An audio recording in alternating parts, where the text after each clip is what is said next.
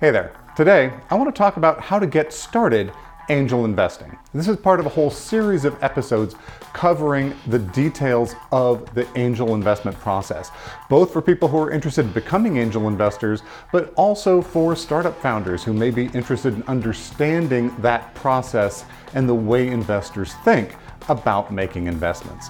Specifically, this time I want to talk about the process of getting started as an angel investor and some of the things you need to be thinking about and preparing for along the way.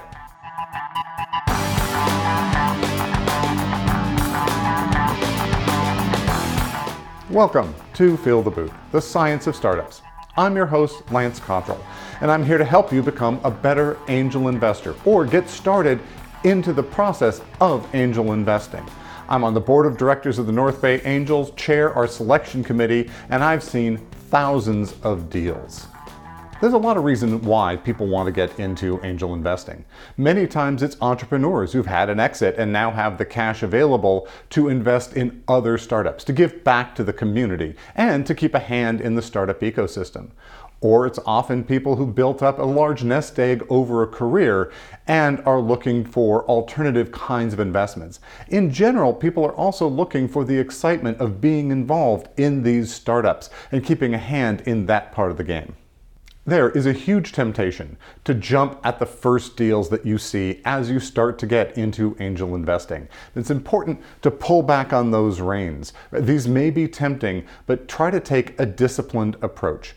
Angel investing is a long game. You're going to be doing this over a significant period of time if you want to be successful, and you need to be systematic about your approach.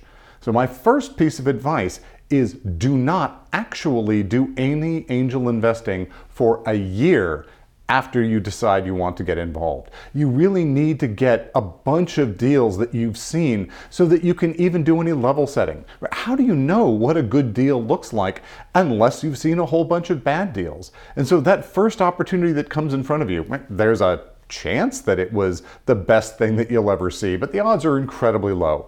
And angel investing is a statistical game. So make sure that you get a whole bunch of those under your belt before you start deploying cash.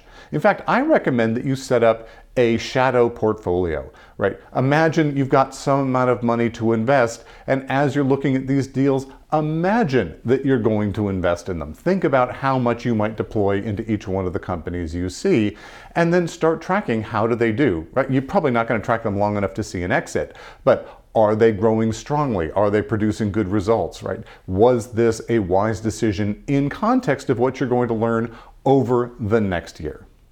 I encourage you to start small with your investments, really as small as you can to get in. Historically, the smallest investments that most startups would take was about $25,000. Occasionally, you'd see a little bit less, but that was the typical t- ticket size. And often, the eh, founders will want rather more than that.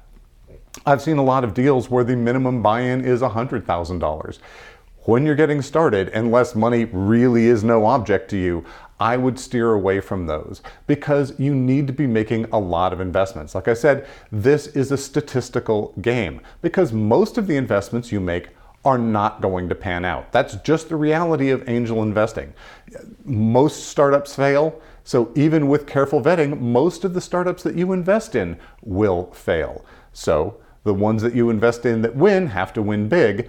And to make it probable that one of the companies you invest in will turn out big, you need to invest in a lot of different companies. The rule of thumb is you should be planning to invest over the next several years in at least 20 companies because probably only 1 in 10 will have a chance of a substantial return, 20 is now giving you pretty good odds that one of those companies will in fact be successful enough to cover your entire portfolio.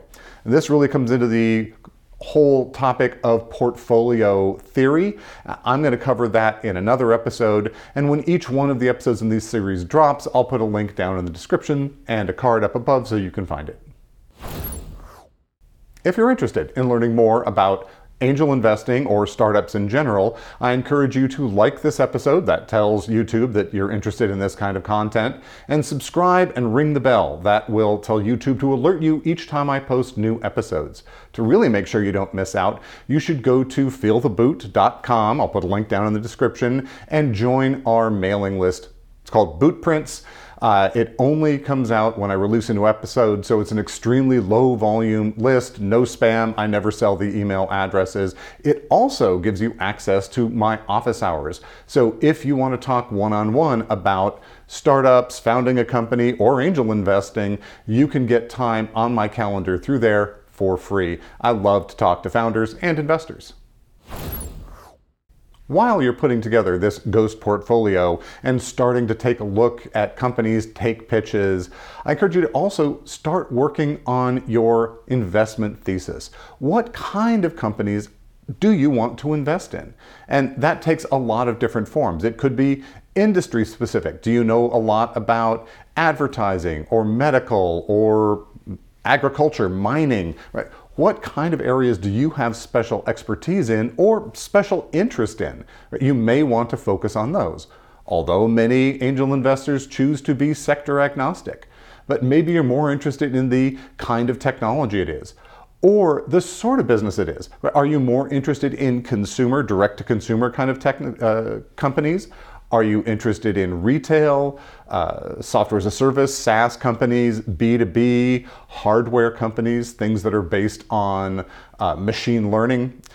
Think about what sort of technologies or areas you believe have the best kind of returns that excite you the most or where you have the most insight. And then you're also going to want to think about what stage you want to invest in.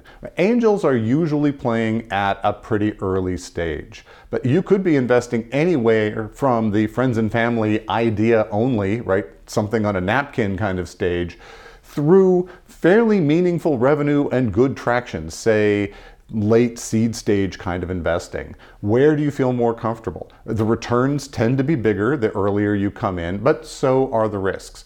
Personally, I and most of the angels that I know t- tend to like to play at the pre seed to seed stage. So these are companies that have uh, an MVP typically. Uh, maybe they're pre revenue but have good evidence of traction or have some of that initial revenue coming in and are looking to really scale out and perfect their product market fit.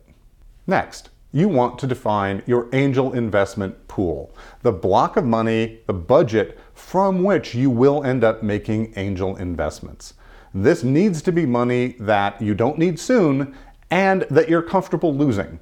Right, because as we said, most of these deals will fail. Over your first couple of years of investing, the odds of you getting any returns at all are effectively zero. So you need to understand how much can you afford to invest each year and how much of your total net worth are you comfortable tying up in this kind of investment?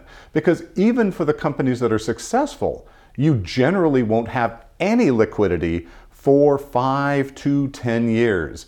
Personally, my startup ran for 13 years. So some of the early investors were in for over a decade before they had a chance to get liquidity and see those returns. It worked out well for them, but Fortunately, none of them needed to access that money for some kind of an emergency expense. So put together that budget and make a commitment to sticking to it. And this is often difficult. I personally suffer with this. I, have got a budget, I know how much I'm going to spend. And if I've spent the money that I've allocated for this year and a good deal comes along, something that's really tasty, you have to have the discipline to say no or this turns into a slippery slope and suddenly you've way over invested in this sector and it can leave you pretty vulnerable. My next piece of advice for new angel investors is don't lead rounds. The lead investor is typically the largest investor in a round, and they're also the one that negotiates the terms for the round. They're negotiating the valuation, with the founder as well as all of the other investment terms. And I've done a whole episode on investment terms. I'll put a card up there and a link down in the description. But that is a highly technical process. You really don't want to undertake that without a lot of experience. And in fact, most angel investors never choose to lead rounds. They're always going to follow. Now, they may be willing to do what's called soft circle. They'll make a soft commitment to the founder that when someone else comes in and writes that larger check and sets the terms for the round, they will participate at that time. But you don't want to be the person trying to negotiate that. That's sort of an advanced level of angel investing. And you're much better off riding someone else's coattails because you get to take advantage of the experience they bring to the table and get the kind of negotiated terms they will ask for that you might not even think of. Thanks for watching this episode. I hope you found it useful and interesting. And if you did, as I said before, like, subscribe, ring that bell, sign up for Bootprints. I'd love to hear from you. Let me know what other kinds of topics you'd like me to cover. Feel the Boot also now has merch. So if you'd like to come over to the merch store, uh, we've got shirts and coffee mugs and all the usual kinds of stuff with Feel the Boot logos and sayings. And I'd love to hear from you what other kind of content I should put on there. What sort of motivational phrases or sayings or catchphrases from these shows uh, do you think would be useful to you either to let everyone else know the kind of journey you're on or to help motivate you to stay on track? Until next time, ciao.